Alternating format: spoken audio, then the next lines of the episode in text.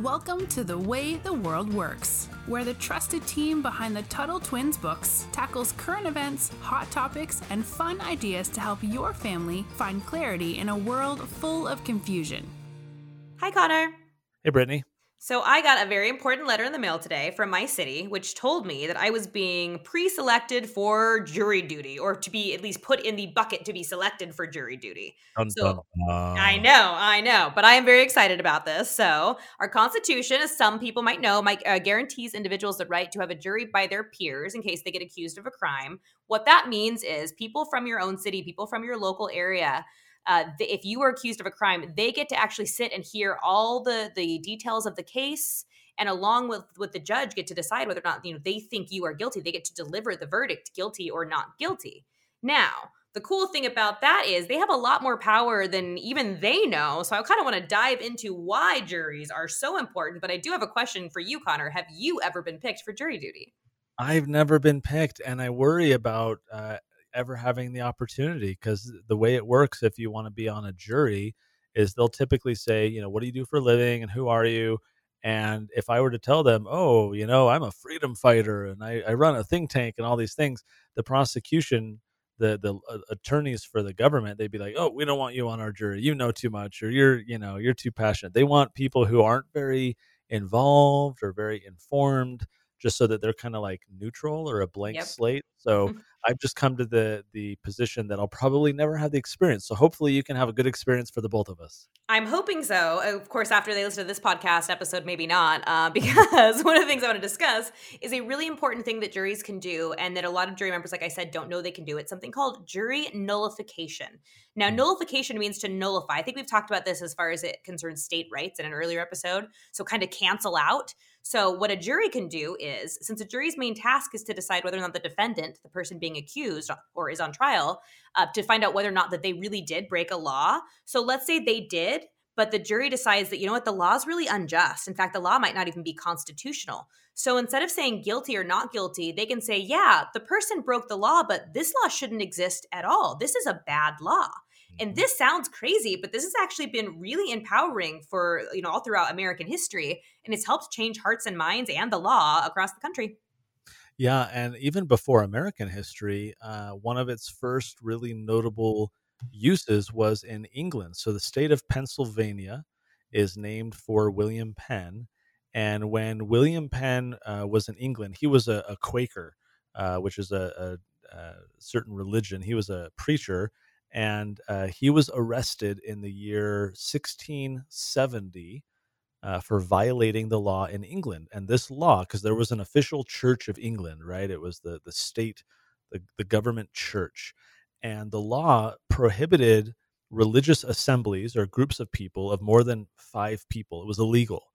And it was a way for them to try and, or them, the government, to punish people like William Penn who were trying to preach to the public and get converts to leave uh, the Church of England. So they made it a law that you basically couldn't preach and, and gather like this. And so uh, William Penn decides, you know what, I'm going to break this law intentionally, kind of like civil disobedience, which we've talked about before. Yes, we have. He gathered a crowd of around 300 people right outside uh, the, the the the Church of England, one of their chapels, and started preaching to them. So of course, you know, he gets arrested and uh, ends up in a jury trying to make his case. And what's really cool is the jury in this case they refused to convict him many of the jurors uh, were you know felt strongly that the law was unjust and so they returned a verdict which is the the decision and uh, and they said oh he's he's guilty not of preaching he's he's only guilty of speaking. Well of course speaking wasn't a crime um, and so you know that wasn't illegal. So the here's what's interesting. The the judges there was more than one judge in this case uh, the judges were really upset. And so the presiding judge the main judge in charge he told this to the jury. This was all written down and so we have the the notes here. This is what he told the jury. He said gentlemen you shall not be dismissed until we have a verdict that the court will accept and you shall be locked up without food drink fire or tobacco you shall not think thus to abuse the court we will have a verdict by the help of god or you shall starve for it and so Wow. the judges repeatedly locked the jury up, once even denied them food and water in hopes of getting a different result. But every single time the jury came back and gave the same verdict for the the alleged crime of, of preaching. They would say not guilty. And so uh, finally, William Penn himself was thrown in jail. The entire jury was forced to join him. And then they fined all of the jurors. So, anyways, as the story continues on, he's let out of jail, he's let go. Uh, and, and coming out of that story, because William Penn did some civil disobedience, because the jury stood their ground and said, We don't think he's guilty, that is one of the first uses of jury nullification and where we get the principle in, in American law comes from this the English law on this problem. The principle that a juror cannot be punished for his conviction. Before then, the judges, as you can see here in this story, you know, would lock people up and oh, that's the wrong decision. Like, what's the point of a jury if the judge can just say, Nope, you know, go back until you give us the decision we want. That there's no point. And so the independence of a juror, the ability, Brittany, for you when when if you're on the jury, fingers for crossed, you to, for you to decide whatever you want, you know, guilty, not guilty, your independence to be able to do so stems from this case with William Penn and and the right of all of us now if we're on a jury to vote our conscience and say, well, I don't think he did it. So the government can't punish me because we let him go. I just think it's such a fascinating story. What's crazy about that though, and I'm gonna have to I'll have to find the link and put it in the show notes, but I believe in America someone was punished for even talking about jury nullification. Because this is something that obviously the judges, as you kind of shared in your story, don't always want people to know because they see it very black and white. This person broke the law, the law is the law, they must be punished. But because some laws are unjust, a lot of people are trying to teach people about jury nullification and let make sure that juries know their rights. But somebody was passing out, I think it was like pamphlets or flyers about, you know, just bullet points about what jury nullification was, and they were arrested. And I don't know what happened, so I can't speak for how long they were in jail or what their punishment was, but I do know they were arrested for just talking about it, which is nuts if you think about it. I mean, absolutely bonkers. I don't know if you heard about that story. It happened maybe maybe 5 or 10 years ago there's actually a few different examples of this happening and every time it happens a, a, judge or a court will punish someone who's passing passing out these pamphlets out front of the court for people like you who are reporting to jury duty. So you got some guy who's standing out front of the court building passing out literature saying hey learn about jury nullification. You as a juror have the right to decide whatever you want you can't be punished for it. And so if you think someone's not guilty, you can vote that way. And so these guys pass out these little pamphlets. That's just what they do. And occasionally, more than once, so not just the story you've heard about, but there have been other times as well, that individual, like they'll send the bailiff out, right, or the, the police to go grab that person and arrest them, hold them in contempt of court or interfering with an investigation or whatever. But every time that's challenged, when that individual who's passing out the literature says, you know what, I'm going to fight this, they've won every single time. That's what I was curious to know. So that's hopeful. So that they are getting off because they're not doing anything wrong. So they should be getting off. Yeah, but the, but you can see the judges don't like it. They don't like that uh, when people know when jurors know that they have power. It's very much this little battle between the jurors on a jury and the judge. Judges like to think themselves, you know, all powerful and kind of dictators in the courtroom. And so when a juror comes in and throws a wrench in that and says, eh, not guilty, right, that totally can change things. And so judges, what we've seen in in in past decades is they actually try and fight attempts to let jurors know that they have this power. It's it's really interesting. So one thing I wanted to kind of talk about instances that where this has actually worked in our country to change laws, and one thing that sticks out in my mind is prohibition. And I don't think we've ever talked about prohibition uh, in olden day terms, in modern day maybe, but back in the 1920s, I believe, right, 1920s, when did it end? When did prohibition yep. end? Yeah. yeah, somewhere around then. 1920s. Um, so alcohol was illegal. It was completely outlawed. Um, and a lot of this was because a lot of moms and grandmas with the right, you know, their hearts were in the right place, saw what was happening when when people were getting drunk, and they said, "Let's outlaw alcohol." Well, the government really shouldn't be in the business of outlawing what you can put in your bodies, and we've talked about that in a previous episode. It also didn't stop anything. Alcohol was still getting made, but the alcohol was more dangerous because people were making it at home and it kind of led to the rise of like the mafia like mob bosses who were helping all this. Well anyway people were getting caught with alcohol and they were having to go to go on trial uh, for with a jury of their peers but the jury had a hard time convicting them because they were all drinking quietly too right and they knew these people this wasn't just some stranger who was drinking alcohol and got caught this was their neighbor Bob who they were drinking with maybe two weeks ago, and they, you know, they, so they couldn't really convict somebody because in good conscience because they knew they were doing the same thing, and it was so common that eventually that helped get rid of prohibition. That helped lead to the amendment that canceled it. So that's a really cool uh, example of how we've seen this happen, and we've seen it actually change the entire course of national history. Wow. Another example uh, I was thinking of is uh, the Fugitive Slave Act. And so uh, slavery is kind of a, a dark mark on our nation's history. And I'm sure those listening know all kinds of things about the issue.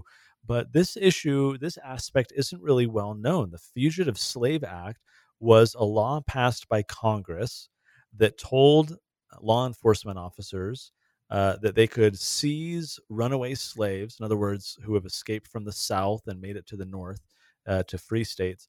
They had to seize these slaves and return them to their quote unquote owners in the South. And it also required local law enforcement to, to cooperate and help the federal officers, the, off, the law enforcement officers from the federal government. And so Congress passed this law basically saying if you catch anyone uh, you have to uh, return them to the South. And so there was a, a man named Shadrach Minkins.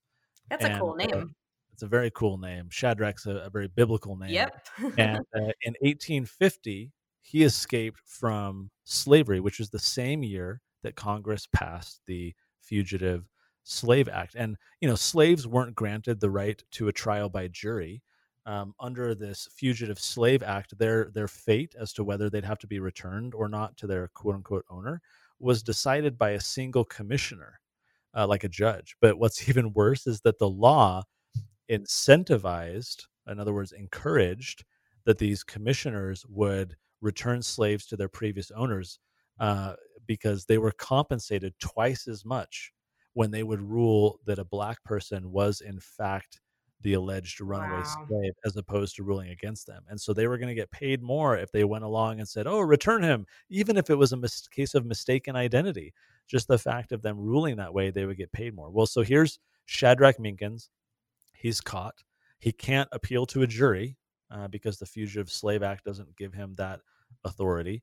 But he still got an attorney and he, he mounted a defense to the commissioner, this judge. But the trial in the courtroom was cut short because this crowd assembled outside. They forced their way into the courtroom in open violation of, of, federal law. You're not allowed to do that. They overpowered the, the federal agents, the law enforcement officers that were detaining Minkins, and, and allowed him to escape. And uh, they hid Shadrach in a nearby home and then helped him escape from Massachusetts. The, the, these people literally busted down the courtroom doors and freed this guy. That's so who, cool. Uh, yeah, and and so here here's where jury nullification comes in. Well, Shadrach escaped, but uh, the federal government wanted to enforce its new law, the Fugitive Slave Act. They didn't want to be made look like fools as a result of this whole thing, and so the agents, the the federal law enforcement officers, they arrested several men who had helped Minkins escape. Now, in some of these cases, they didn't have enough evidence, and so the, not all of the cases proceeded all the way. Um, but there were some defendants, some individuals who were very clearly participants in helping Shadrach escape. But the federal prosecutors, in other words, the uh, the lawyers for the government who were trying to go after these these people who helped Shadrach, they could not get a single conviction conviction because the juries kept saying no. They kept saying not guilty, even though these people were technically guilty. They had conspired uh, uh, to release a slave. They had actually assisted. They had violated the Fugitive Slave Act. They, they, they broke the law. They very clearly did. And yet, these jurors said, no, you know what? Not guilty. Not because he's not technically guilty, but because that is the way that we can let that person escape from punishment from the government because punishing them for doing something right would be wrong. I like that you said it like that because a lot of times we think simply what the law is is right and everything else is wrong. But I like the way you put it that way because it, it, goes back to to doing what your conscience tells you to do. And I think we've talked about that in other episodes on doing what's right, not necessarily do doing what is the law, right? There's one thing I want to point out because there's a really, really cool lawyer, a friend of mine. Her name's Catherine Bernard, who's actually using this today. So we've talked about historical examples, but this is a woman who's actually getting getting people or preventing people from going to jail, people who really don't deserve to be there. There was one gentleman in Atlanta or somewhere near Atlanta who got tricked by a police officer into selling him some drugs. So uh, he, the guy who was caught was out of work for months, and a cop disguised as a construction worker approached him and said, "Hey, I have a job for you. The problem is, in order to get this job, we have to sell our new boss drugs, or he's not going to hire us." So imagine if you're in that position and you think, "Oh my goodness, I just need a job," and so he he got a hold of what they wanted, and he sold the the officer drugs, and then he found out it was an officer and ended up getting arrested. Now he was supposed to serve five years in jail and this would have been terrible because he wasn't a bad man. He didn't have any prior record. Uh, but Catherine Bernard, the attorney, was able to use jury nullification and tell the jury. She looked in the jury's eyes right before she she made her case and said, you know, this is a man just like you. What would you do if you were in this position? You know, vote your conscience. And they did. And he is not in jail. And this is helping to change laws slowly. In fact, Atlanta decriminalized the drug he was caught selling um, just a couple of years ago. So this is really, really cool because we're seeing modern real world examples about how attorneys are being really heroic and helping to get people out of jail or keep them from going to jail. And I think that's exciting. It is, and and I like how you pointed out it's a way to change the law because if the government sees that they can't win in court when it comes to a, a particular law, I mean, there's even cases of things like raw milk, right, going after Amish people who are selling cream and butter in violation of you know laws that prohibit raw milk, and uh, you know if if those laws can't be enforced, if every time that person goes to court the jury says not guilty then that creates pressure for the legislature to go in and just change the law because the public isn't willing to support it. The, the law is clearly out of sync with what the public wants or thinks is just.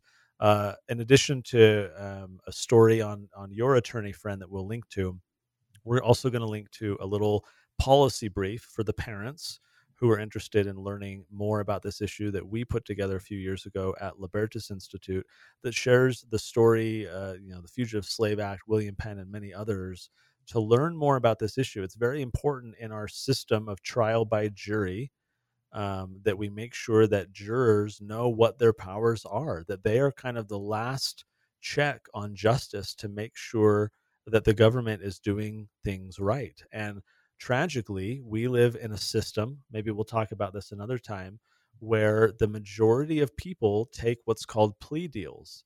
In other words, they never see a jury. They agree with the government and say, oh, if you just drop the punishment a little, then I'll accept the punishment. But they never face a jury. And when you have a system of government that kind of almost removes the, the jury, um, I, I, think we end up with a lot of problems if the public can't participate in that process and determine what is right and what is wrong um, and hold the government accountable. So super fun topic. Head to TuttleTwins.com slash podcast. Check out the show notes page. You can find those resources. Uh, this is a topic that excites me in particular. I think there's a lot of work to be done on it. So uh, your attorney friend, among many others, are doing some heroic work in trying to make sure that the the issue uh, remains active and remains alive. So until next time, Brittany, thanks as always for chatting. Talk to you next time. You've been listening to The Way the World Works. Make sure your family is subscribed and check out TuttleTwins.com for more awesome content.